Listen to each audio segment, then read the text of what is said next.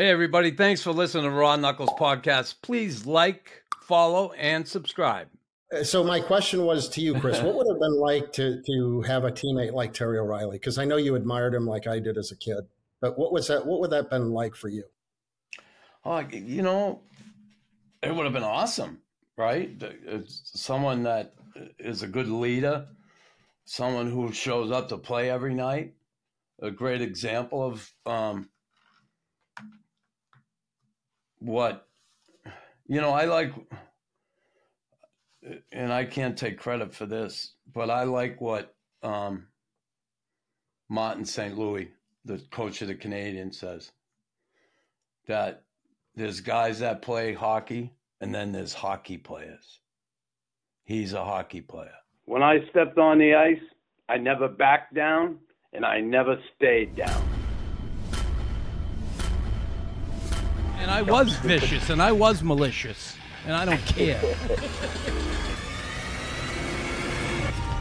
I'm alive. He's a freaking madman. Look at him going to town. So, uh, Chris, one thing I wanted to ask you before we get on to now the, the you know, kind of the tough guy questions is I didn't know this till recently. You had the game-winning goal in uh, Team U S A in the Canada Cup five two win over Sweden. Mm-hmm. Uh, what, what was that like? Well, Um, it was awesome to be able to represent your country, uh, especially a guy who um, played the game the way I did, and in a international competition, to be able to get that opportunity. It was awesome. It was, you know, listen, I remember that year, and Badger Bob, we were playing Canada five times. I mean, they had Gretzky, Lemieux, Howard, Chuck Lay, that the team was ridiculously talented. Ray, Coffee. I mean, they, they were incredible. And um, I remember Badger Bob saying, you know, we need some, they got a great talented team there, and tough team too. They had Talk at Wendell Clark. We're playing exhibition games against them. I don't know how many we had. And Badger Bob, I remember um, going to the tryouts, working my ass off, and I made a place for myself. And he ended up cutting Brett Hull. Yep. He cut Brett Hull, kept me. And I remember Brett Hull come out and said, imagine they keep Nilan over me. But Brett Hull was a fat fuck. That's why he didn't make the team. Okay? Not because Brett Hull isn't a great goal scorer, yeah. But he was a fat fuck. And uh, Badger Bob. Tell us how you really feel. Yeah. Well, that's it. That's how I, you know. And, and then he's going to shit on me because they keep me. And um, I had three points. I had two goals and three assists in five games. Not bad for a plumber. And, and yeah, we didn't win the tournament, um, but it was just awesome to represent your country and get that opportunity. Badger Bob, I remember he sent Brett Hull down in Calgary because he was so fat. He came to camp. He was way, you know, and it, you know, I give that guy credit for addressing that with him because the guy probably wouldn't have had the career he had. I mean, he would have, but I mean, he, he got him early. He got his attention early.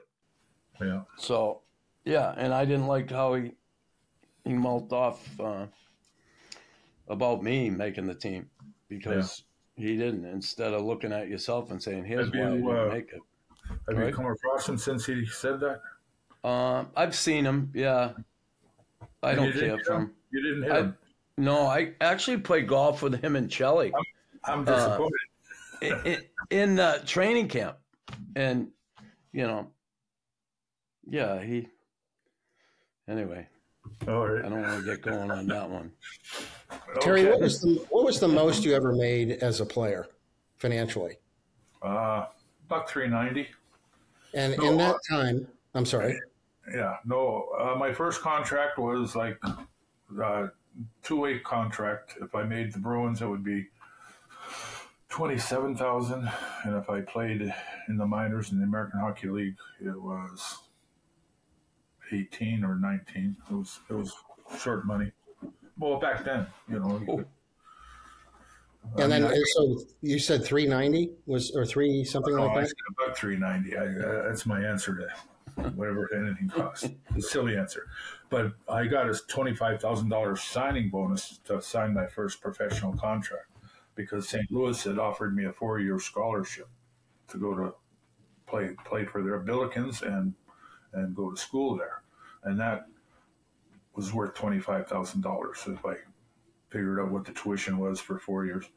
And I told the Bruins that. I told uh, uh, Gary Young was uh, scouted me and was trying to sign me. And I said, if I sign this contract, I know I'm going to the minors because they just won the Stanley Cup. So I'm going to be giving up twenty-five thousand dollars guaranteed in education uh, for eighteen thousand dollars playing in the minors. And uh, without hesitating at all, he gave me a twenty-five thousand dollars bonus just to sign the contract to turn pro, basically giving me a scholarship up front. And uh, so I signed it and started playing for the Boston what, Braves. So what was the highest you ever made? Was it like two seventy-five or something? Uh, yeah, it was around two hundred. Yeah. At, at the time, was that good money? Uh, it was. It was good for me. I, okay, so and Chris, what was the highest you were ever paid? Um, three twenty-five, I think. Ballpark. Okay. That was at the end in New York. I'm going to go back and talk to Harry. I think he owes me some money. Well, Harry didn't pay me, so I don't think Harry liked to pay anybody. Is what I. That was in New York. Yeah, he was fiscally responsible. Yeah. You know, you both have you both have a tie to New York because uh, Chris, you said the most devastating part of your career was leaving the Canadians, and you felt like you were, it, it, it broke you. And then you end up in New York, and then Terry ended up uh, being an assistant coach there. But when you left New York, what happened? Why why did you leave, and why did you want to be traded? Um, I was snake bit there, but God, I hurt my knee my third game, ligament. I broke my arm twice. I had a groin, that hockey hernia tear. How did you uh, break your arm twice? Uh, first, I went into the net in Montreal head first, and I got my arm up and I snapped it. Yeah. And then um, I was playing in a playoff game uh, against the Islanders, and um, I was coming through the middle looking back for a pass, and Ken Baumgartner stood up on me. And I went to get my arm up because he's I went to elbow him in the face as he was coming at me and had his stick up. And my arm um, broke his stick, and I broke my arm again. Same place? So, right next to it. Yeah. The guy said, you'll never break this arm again where it calcified. Well, you'll yeah. never break it in that spot, but if you break it again, it'll be next to it, and it happened. So, yeah. And I was snake bit with injuries. Um Um, and I wanted always as a kid to play for the Boston Bruins. And I, I, I sent a little canary out to do a little investigating for me to see if I could get out of there. I was supposed to sign a new contract with Neil Smith. He didn't want to sign me. Um, he said, I'll sign you at the end of the season. I talked to him about it. He said, I can't do it, you know, the injury. I said, well, I don't want to play here anymore then. You did give me a word that we we're going to do the contract. And he said, well, I'm in a tough spot. You've had these injuries. I said, well, I'm in a tough spot too. I don't want to be here anymore. So I kind of we went back and forth. And then, um, you know, they called on me, and I ended up. I remember I was up Vancouver uh, salmon fishing, and um, they called, my mother called, because there were no cell phones back then, but my mother called the people I was with, and she let me know I had my dad there with me, and that I got traded to the Bees. And that was at your request, correct? Yeah. And what made you nice. want to go there? What what made you, because you... I, I want to fulfill my dream of playing for the Boston Bruins. That's all I ever wanted to do when I was a kid. Not play in the N H L. Play for the Boston Bruins. And, and, and yet you've said that you felt like a turncoat, like, you know, because everybody was throwing stuff at you in the stands when you were with the Canadians, and Nilan sucks, and, you know, all that stuff. And then and then you felt like, what what am I doing here at one point? At least that's what you had said. But my still, father didn't my father didn't want me to come back. My father said, don't don't come back here after the, this shit you went through here. Just, and I'm at that. I always wanted to be a Bruin. Come on. And, um, you know, I in, in hindsight, would I do it again? Yeah. Like, I, I'm grateful that Harry and, and Mike, I know Mike had a lot to do with it, um, brought me to give me that opportunity. I only wish it was when I was twenty years old. Yeah. Like when it all started, because I got there at the end. I was beat up. I was, I was beat up, and and you know, I, I, I felt I still did my job, but I, I felt I I couldn't give as much as I would have liked to, because it it was the perfect team for for me, you know. And, and, being a kid from... for the rest of his life, he's a member of the Boston Bruins alumni, and that's a great group to belong to. Yeah, have you ever a, played for the alumni, Chris? A, oh, yeah, I have. Yeah, yeah, when I was living back home, they, they had me there. It was awesome. Yeah. Uh, and a, a great a group of guys. Group. You know, yeah. Frank Cinnetti's running it now. Yeah. But, uh, Nifty ran it for a few years, and Bob yeah. Sweeney. And uh, it's a great bunch of guys. Super bunch of, of guys. A lot of... Lot of fun games and a lot of money raised for charities. Yeah. And Terry, you had said that uh, towards the end of your career, you, you thought you stayed two years too long. You said you'd lost well, a step. And well, I, I'd blown my uh, knee out. It was a major reconstruction. Uh, all the ligaments and some cartilage. I, I had a cast on my leg from from groin down to my ankle. It had a, the, at first it was a solid cast. And after a couple of months, they switched it to a cast with a big metal hinge so that it could flex a little bit. But I didn't think, uh, I never got back to the speed I had before that injury. Uh, and, you know, at that time in my career with my age, and the game was getting faster. You know, the game was, the, they were reining in the fighting and depending more on uh, speed. You know, and that was, so that worked against me as well. And then you, I think you even got hurt while you were getting rehabilitating. You were training so hard that you got a hernias from training. Yeah, that was, uh, I was training.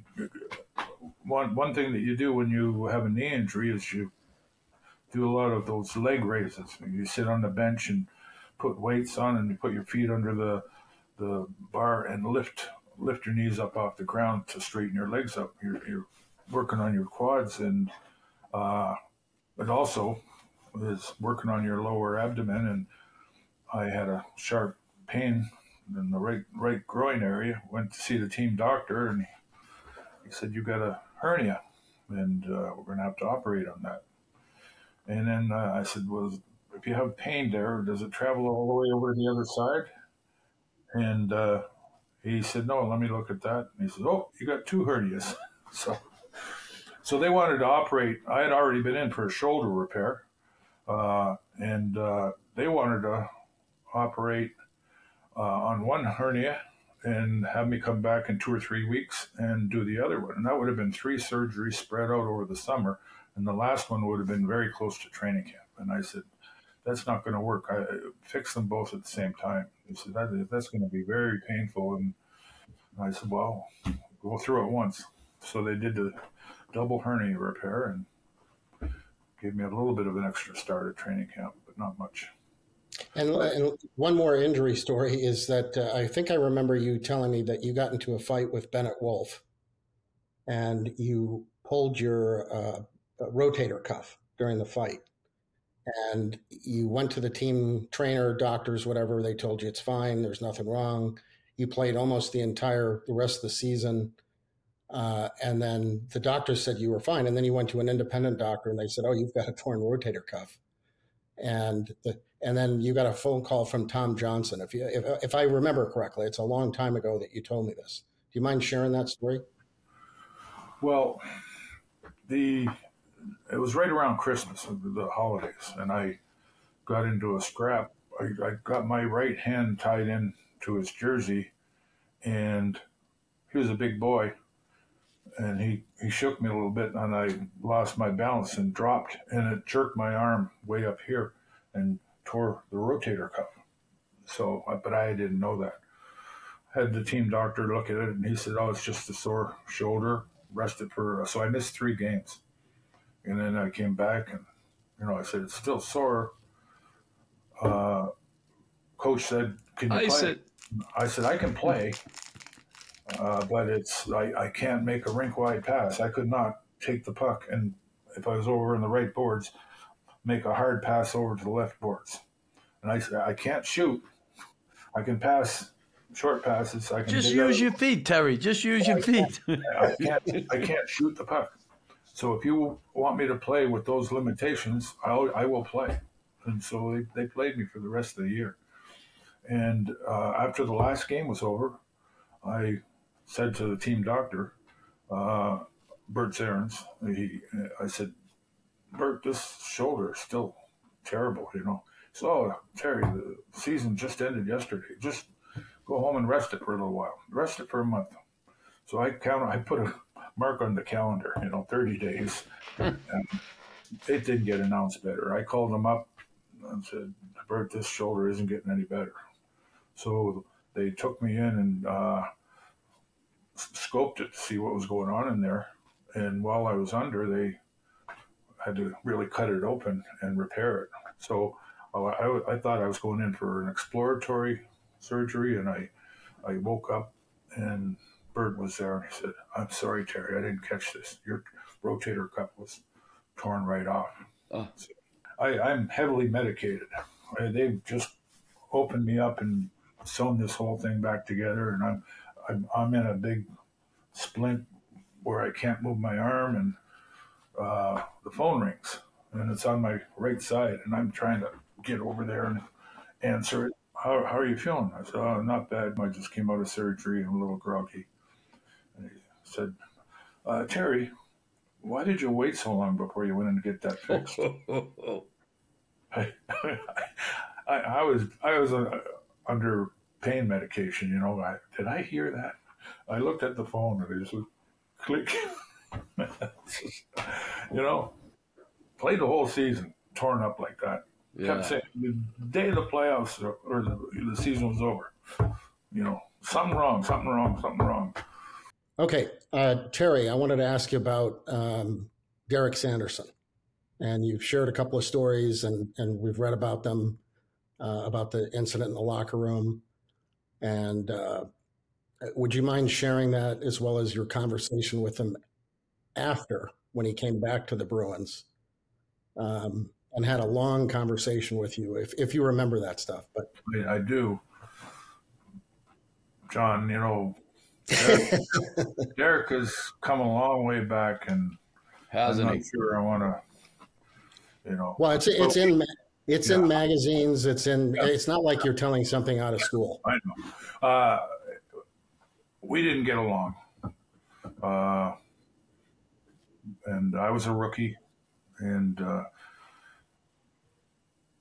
I had a corn on my. I had poor fitting skates, and I had a corn on my big right toe, and I came in after the warm up, and took the skate right off. And I put my right foot over my left foot. And if you ever see cartoons, when somebody gets hit with a big hammer, you go, it's going boing, boing, boing, you know, this, well, my toe, I could swear I could see it just going up and down like this. It's screaming at me. And I've got my eyes closed. I'm leaning back like this, waiting for the pain to dissipate. And uh, Dan Canney is going around. Dan Canney. Oh. Making sure everybody has put their spare stick in the in the rack, because uh, you have you have to have a second stick ready during the course of the game in case you break one. The trainer hands you a fresh stick, uh, and he turns to Derek and says, "Derek, uh, you're the only one that doesn't have a spare up here." and I'm sitting beside the rack with my sore toe in the air, and Derek reached in front of him, picked up his spare stick, and just slammed the end of it, and it spiraled through the air and landed right on my toe. And I, like a jack in the box, I was up six feet in the air and cursing at him, you know, why don't you just walk it over to the stick rack like a normal human being? And he said, go fuck yourself. And uh, I crossed the dressing room in record time. I was on him like a cat. And I was separated. Uh, Esposito, Hodge, and well, there's there's three guys that pried me off of him. Uh, so it was it was, it was pretty pretty serious. And then didn't and, he get up and kick you in the face? Well, see that that John, I, I really don't want to. Yeah, he did. He didn't have his skates on. He, he kicked and split my eye open. And uh, I went in and got stitched up before the game. I'm getting stitched up. And uh, I'm sitting there. I was terrible during the game. I couldn't even think about the game. I was just thinking, gee, my career is, is over in Boston. You know, I started a fight in the dressing room with not just one of my teammates, but one of the teammates of the championship team, you know. Figured I'd come out on the short end of the stick with that one. So I'm sitting there after the game, sort of running through this, analyzing it. And I said, well, if I'm gone, I'm going to go out swinging. I crossed over the room and drilled them again. Then they closed in, and three or four guys are holding me back. And I said, Derek, you're not always going to have three or four guys to hold me off you. Because whenever I see you, I'm coming at you. You know, and since then we've we've patched things up. He has, he has done a tremendous job, uh, as you have, Chris, in in uh, controlling his demons and making a comeback, and he, speaking in schools, and really, really become an asset for a lot of young people that are suffering from some sort of addiction. So my question was to you, Chris, what would it have been like to, to have a teammate like Terry O'Reilly? Because I know you admired him like I did as a kid, but what was that? What would that have been like for you? Uh, you know, it would have been awesome, right? It's someone that is a good leader, someone who shows up to play every night, a great example of um, what, you know, I like – and I can't take credit for this, but I like what um, Martin Saint Louis, the coach of the Canadians, says, that there's guys that play hockey and then there's hockey players. He's a hockey player. And and to have uh, him as a teammate would have been awesome, you know, especially in our in our era, to have somebody riding. Like I'm just – going into Boston, uh, Philadelphia, and going to teams that had a few guys. Like, we had some tough guys on the team when I was there, but there weren't a lot of guys that fought. Me, and then Kordic came along. And then Shane Corson, tough kid who could handle himself. But John Kordic, when he came, honestly, I felt more threatened that I was – because the Canadians um, – you know, we didn't have two or three guys. Larry could take care of himself. And, you know, we didn't have any D-men that were really fighters. Um, Mike McPhee could fight, but, you know, he wasn't a fighter fighter. How, how long was Lupi in there? Uh, who? Phil's Lupi in. Oh, Lupi, I, Lupi was there my first year. He got traded when I came. Yeah, I had a couple scraps with him. Yeah, you scrapped him a few times, and I was and with Tremblay. Tremblay was a good fighter. Mario could fight. Yeah, yeah. Mario yeah. could fight, but he, you know, Bob Gainey didn't fight, but he was never a tough guy to play against. You yeah, know? It was really hard. Excellent skater, played played the body hard. You know? Yeah, but Taz, um, yeah, I would would have loved him as a teammate, but a guy like John Kordic, when John came in, God rest his soul, um, I kind of felt a little more threatened because I was getting a little bit older. It was like twenty-six. Yeah. And I thought, oh, they're getting ready to bring a new guy in. Would you like to be that old now? Right? I know, really. God, twenty-seven. And he, and he, he died from a drug overdose? Uh, yeah, he was with uh, – he was in Quebec City in a um, – I think um, we're losing Terry. Yeah, we are. Again, he's playing games. Okay. There he is. He, um, yeah. I believe he was he was in a hotel room in Quebec City making noise or something.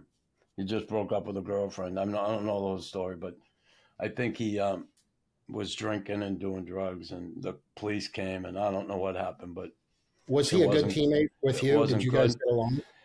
Yeah, I got along fine with John, but he was a, John never wanted to fight. And, you know, he was told if he ever wanted to make it in the N H L, he had to fight. And, you know, it was no secret. He was on steroids. And, um, yeah. you know, that shit make you crazy right there. You know, I don't know. Could he have done the job without the steroids? I don't know.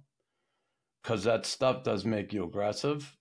Um, I've never been on it, but I know the effects of it. Um, and, yeah. But, you know, he's a good kid, but he, he struggled with it a bit. His dad didn't want him to fight, really. He didn't like that part of it.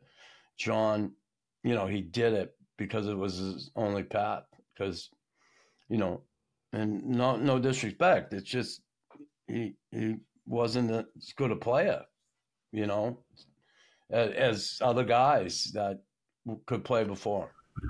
I don't know too many guys that enjoyed that part of the game, you know. Mm. They did it. Yeah. But they, they enjoyed I enjoyed it. it, to be honest with you. I en- yeah. I enjoyed as long as I could play. And I'm not going to sit here and say it, it was easy. I didn't have a tough time with it. I did. But I genuinely and really, I, I really liked sticking up for my teammates. And I know it was a hard job and everything. And it got tougher as I went on. But I, I I don't know. I just think there's something admirable, admirable about that when guys like you, like myself, and other guys around the league are able to defend their teammates and, and help guys out who who lack in that area. And yeah, I agree with you, Chris. But it's very hard if, it if is. The, co- the coach chooses to sit you uh, at the end of the bench like oh, a nuclear that weapon. way. Yeah, yeah. Oh uh, yeah, yeah, saying that. Yeah, yeah. yeah. Yeah, I, I hate that. You're allowed to play hockey. You just go be sent out when somebody's bullying one of your teammates. Yeah, that's to me that fun. you know that was, I couldn't do it. I I, I said that at the beginning. I could never. I, I wouldn't have played. Yeah. Wouldn't have, I would have been. They would wouldn't have been able to deal with me. I wouldn't have been a. I had a, happy I had fella. one coach that uh, treated me that way, and I had a chat with him. So. And at the time, I know, Chris, during the playing days with interviews, you said you didn't want to take fighting out of the game because it kept, you know, it kept players honest. Uh, no stick work, all the other stuff. And Terry, at, when you were playing, did you think it should be taken out of the game? Not completely.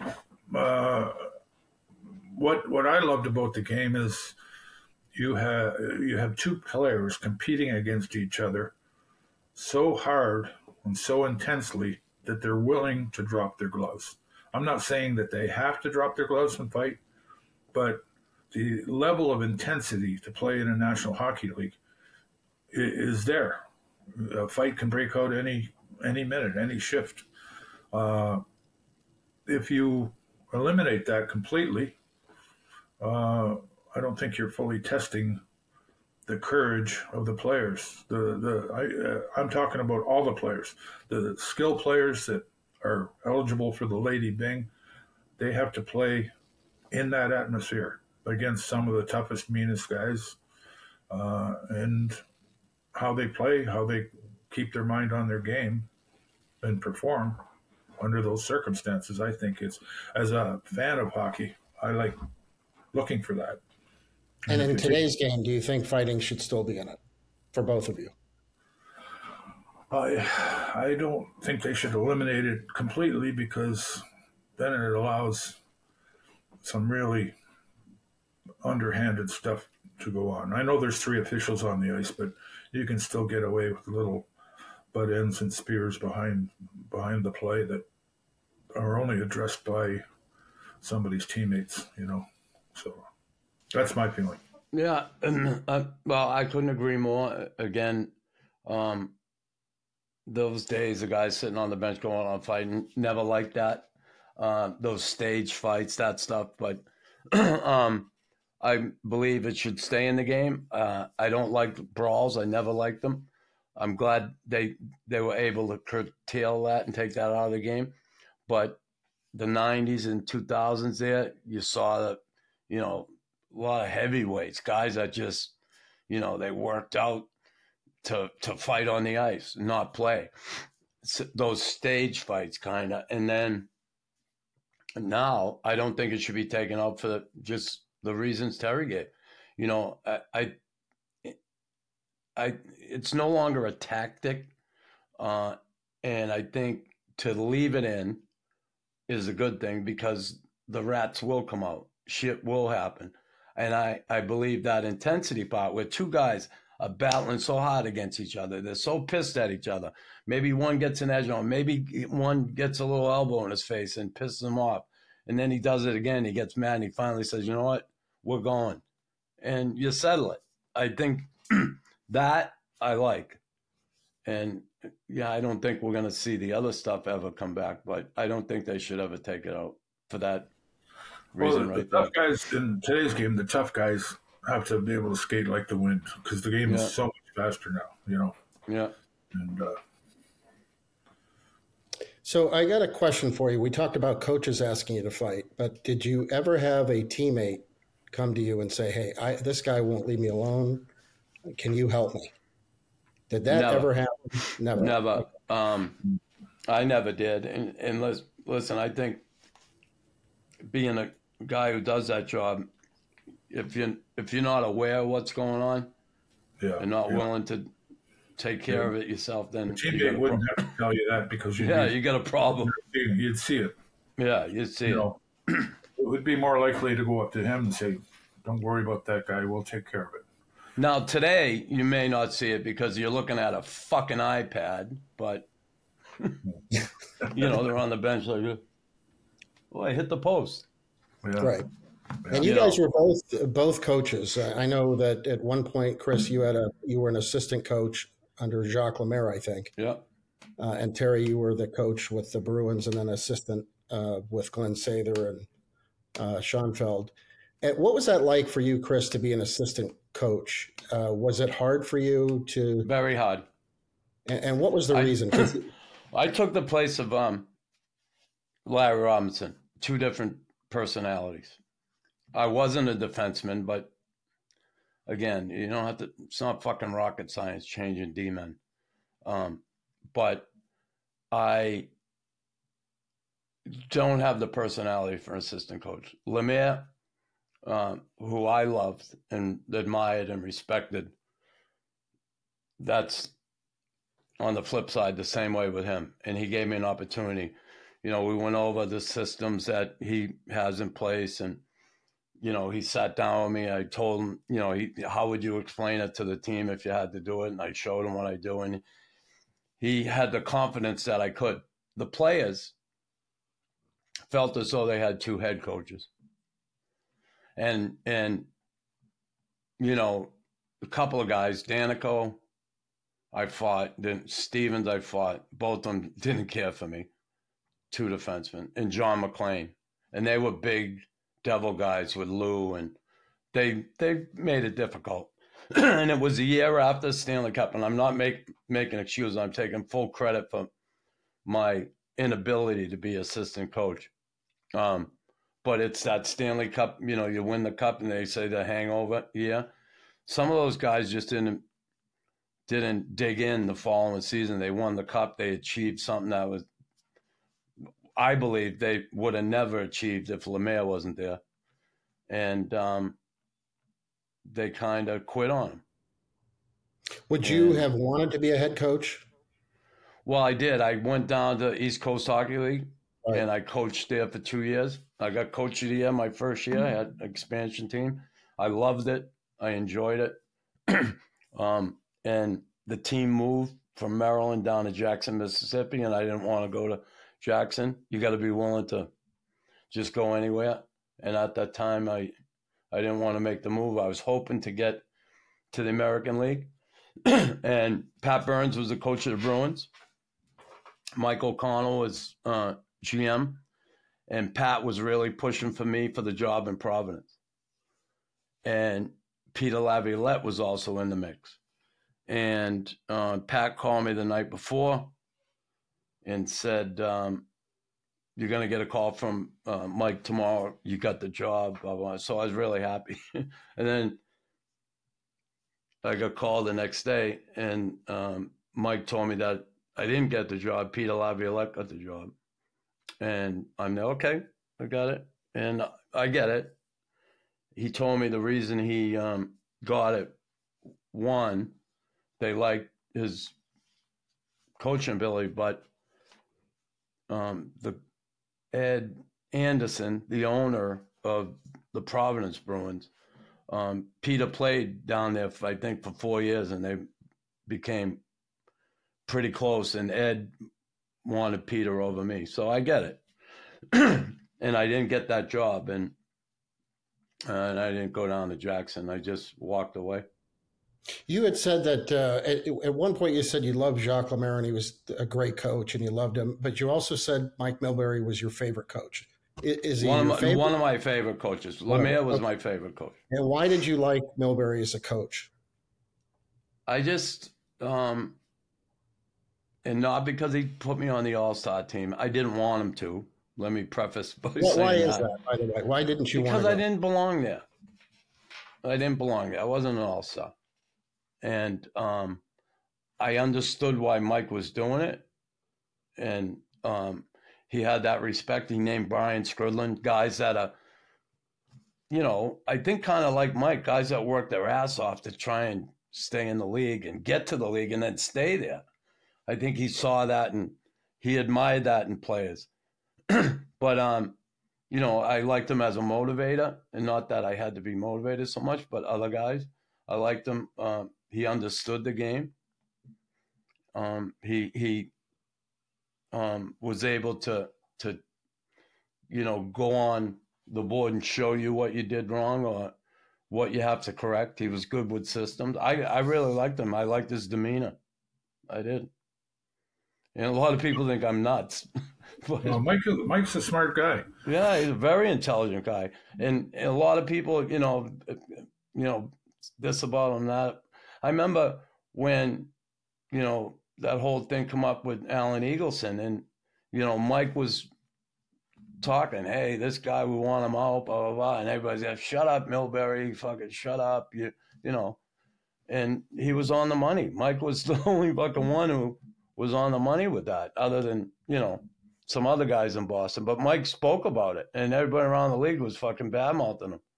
Like, because he wanted Eagleson out. Hello? You've you read Russ Conway's book. I didn't. But oh, I've read I read the article and stuff they had in the Eagle Tribune. But have you read that, John? No, I haven't. Yeah, it's a great book. Uh, it's got everything that Eagleson did. You know, he was just in it for himself. Yeah. So. Um, and, and Ray Bork right. told me, I, I got to meet Ray Bork with, uh, with Terry one day, and he told me that uh, the best coach he ever had was you, Terry. What was it like for you as a coach? Uh, did you enjoy being a coach? Uh, was it hard for you being a player, the way you played, maybe having players that, that didn't want to do that? But, it, you know, I, it, several players told me they really enjoyed playing for you. But what was it like? Uh, did did well, you enjoy it? I, I enjoyed the learning experience. Uh, never learned uh, as much about the game as I did in that three-year period. It, it just Johnny Conniff was my assistant, and uh, and a I, great I, assistant I, at that, right? Yeah, and I, I actually said said to John, you know, you're not my assistant. We're co-coaches, you know. Uh, but he he knew the game, the technical part of the game. Uh, specialty teams, power play, penalty killing, face-offs. He had a, a playbook with a gazillion plays, a, a gazillion uh, practice drills.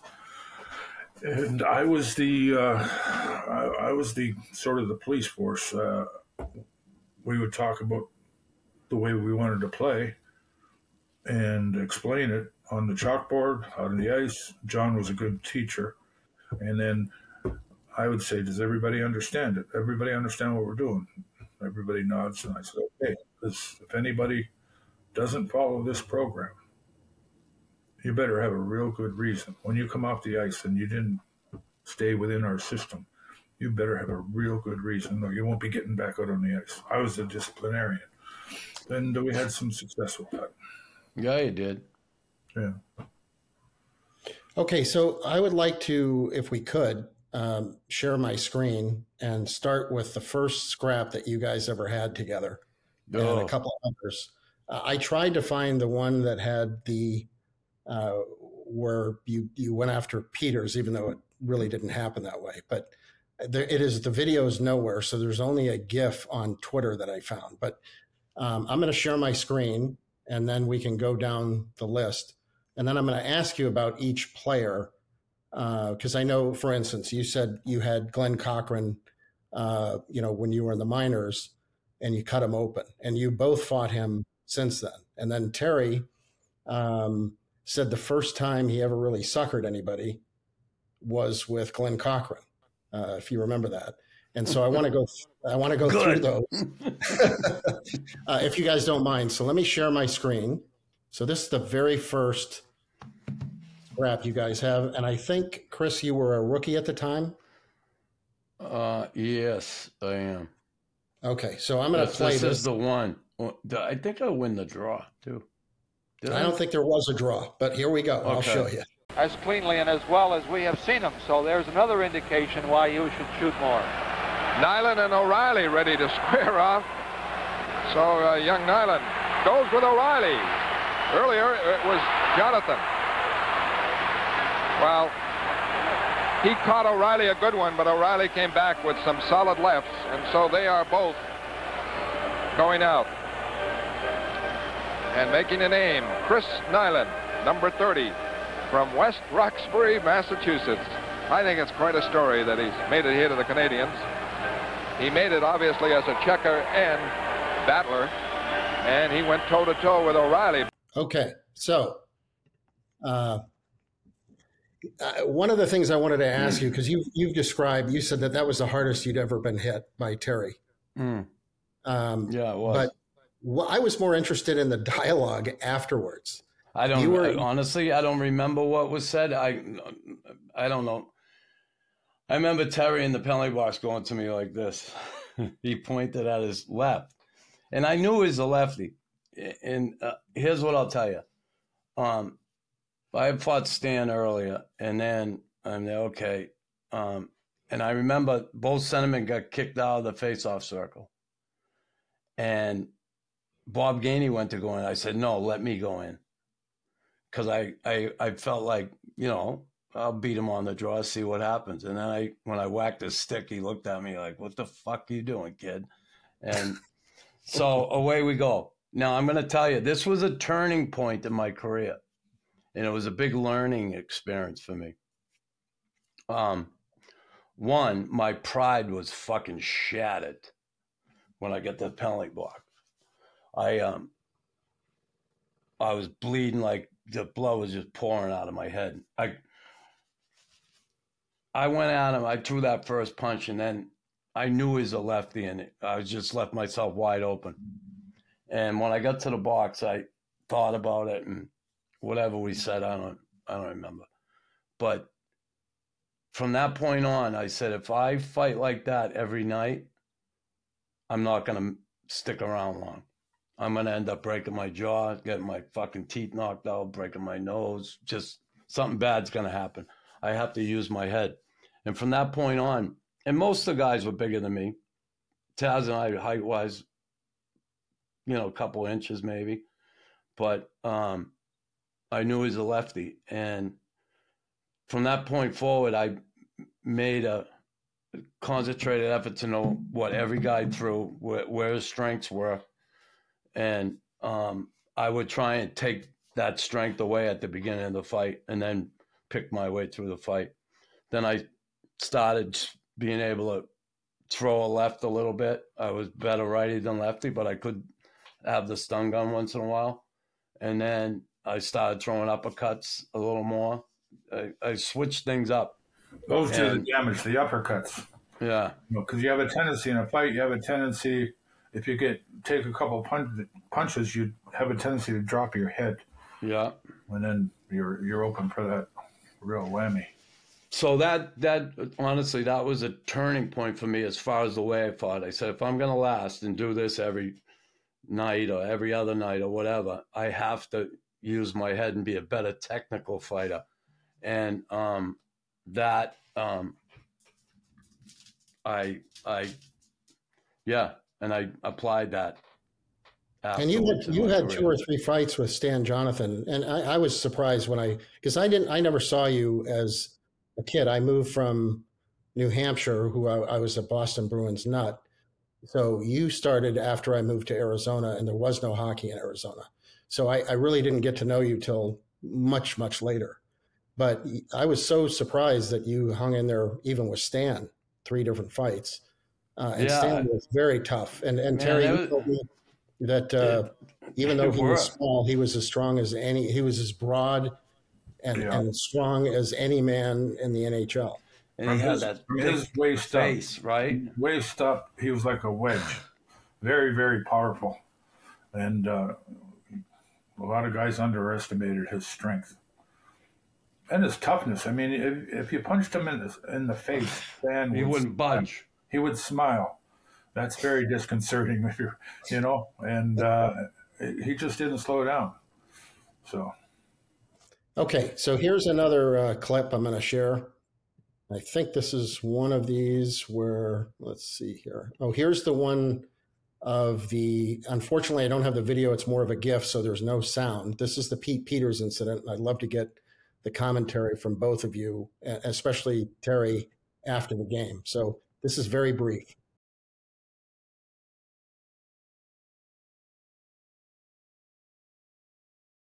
And that's it.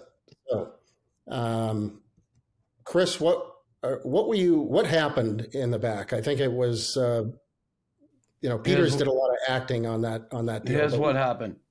Pete Peters gave me the stick between the legs one time, and I let it go. I didn't do anything that time. And then he did it again, and I turned around. I said, I went by at a. after play in the zone, I said, do it again. I'm going to take your fucking head off. Fuck you. Yeah. We had the face off. We lose the draw. They get the puck. Boston's going the other way. I start, I'm going on the back check to go ahead of my defenseman, keep him behind me. And I said, you know what? I said I was going to fucking get him again. He, he gave me another jab, the back of the leg. So the play's going up our end. I turned around. I said, fuck this. And I came back and I cross-checked him in the, you know, he had a fucking cage on. It was not like he was going to get hurt, but I just making a point. And then I turned around, and the thing is, the play went on for a little bit up the other. It's like the Bees had a power play because of me. And then all of a sudden, I seen Terry coming, and Collins was trying to get in the way, and my back is in the corner. I'm like, okay. And he's fucking ramming down the ice. And I said, I, I got to protect myself here. I have my back to the wall.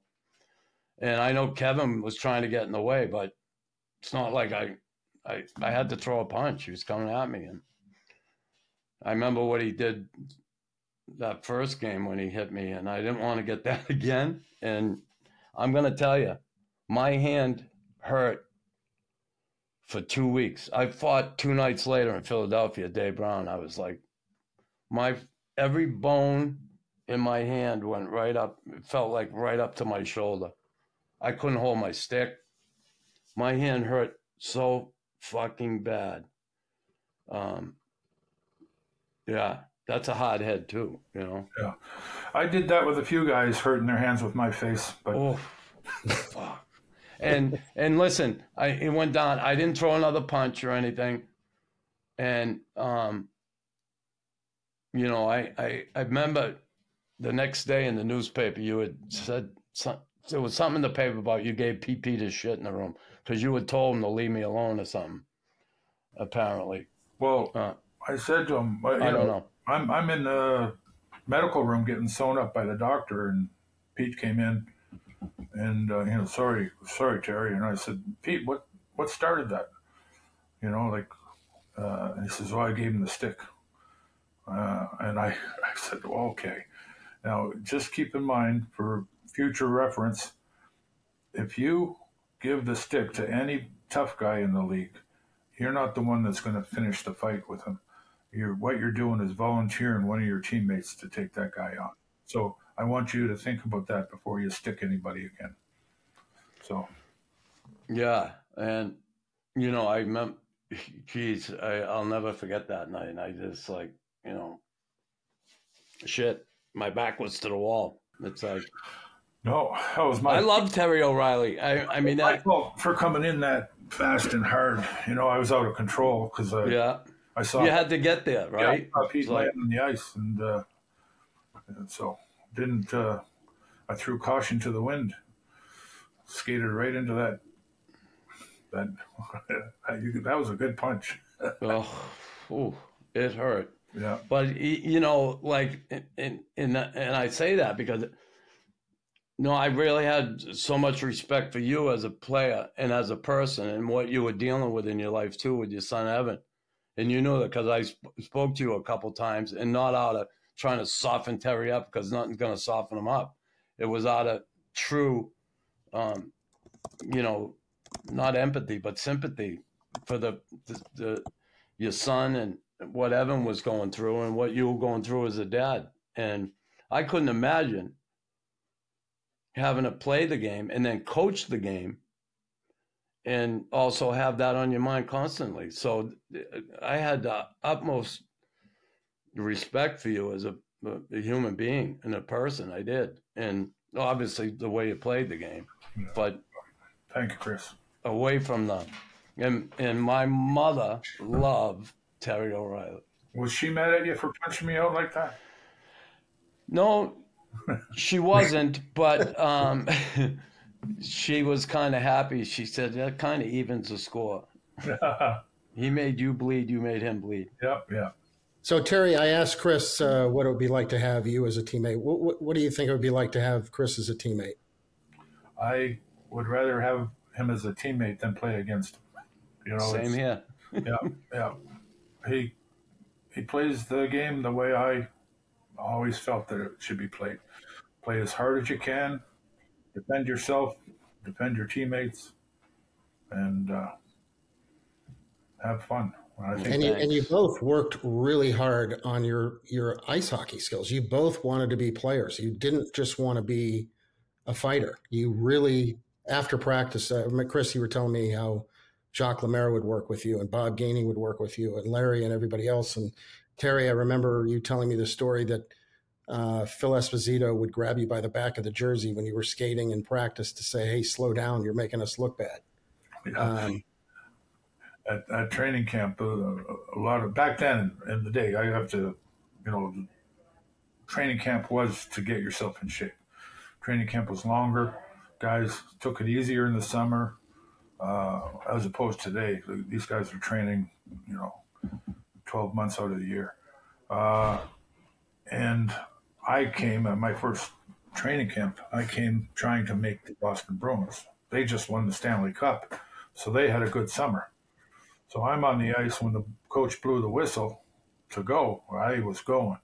And the, the veterans on the team, they were a little, little sluggish. And I really...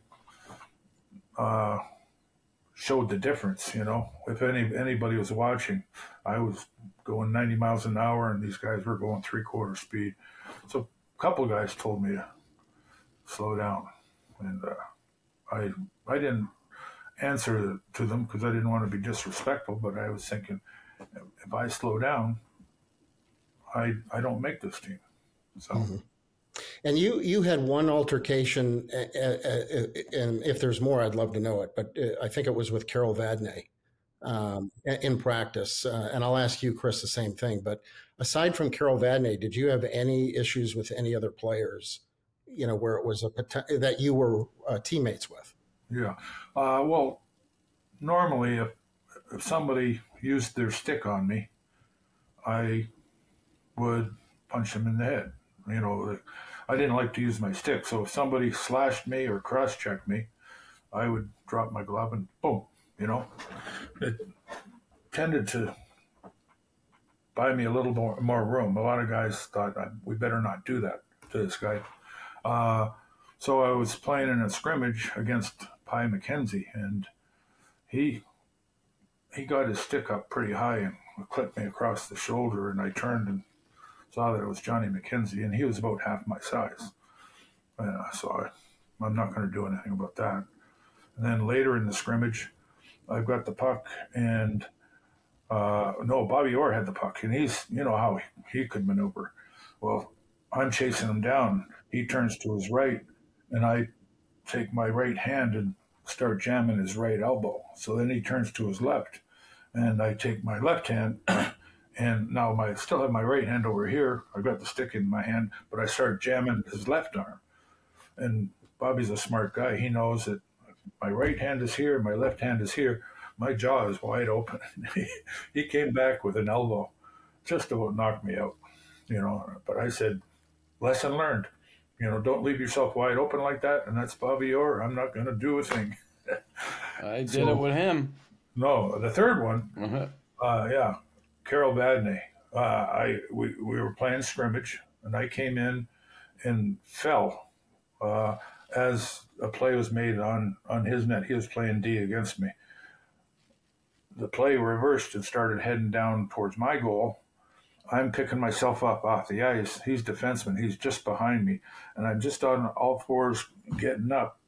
And he shortened up on his stick and cross-checked me right on the back of the neck. Sent me face first back onto the ice. So, and then he followed the play. So by the time I caught up to him, he was just over center ice. And I'd left my gloves back in the end zone. And, uh, uh, you know, I tuned him up pretty good because it was a real vicious play that that uh, what he just done, and you know I, I needed to make some sort of statement so that these guys wouldn't take any more liberties. And was that pretty much the only time that you had an altercation, either in or like training camp, somebody coming in and trying to make a name for themselves and go after you? Well, I, I had that little scrap with Derek, right. Um, But, uh, no, that was about it. How about you, Chris, on any of the teams? Um, no. Uh, it's just training camp stuff. Like uh, Jeff Brubaker came into training camp and stuff like that, and I played, but not with teammates. I had one incident with a teammate, Stéphane Richer. He was a rookie, and um, – he was kind of floating in practice, you know, not pushing it. And we were, we were scrimmaging. And I ran him in the corner and f- knocked him flat in his ass. And he was pissed off. And I was going back up the ice. And he came by and he gave me the stick. He didn't hit me with it, but he just missed me. And I fucking gave him a two-hander right in the back of the knee. And he went down, and then everybody come in and, you know, then I almost got, Serge told me, he said, I almost sent you home on that road trip because of that. But when I find the, all the, the circumstance, I decide to keep you with the team. Because he thought it just, it was for nothing, you know? Yeah, yeah. But it was, you know, they, that's... That's what started it. So I, anyway, that was the only time.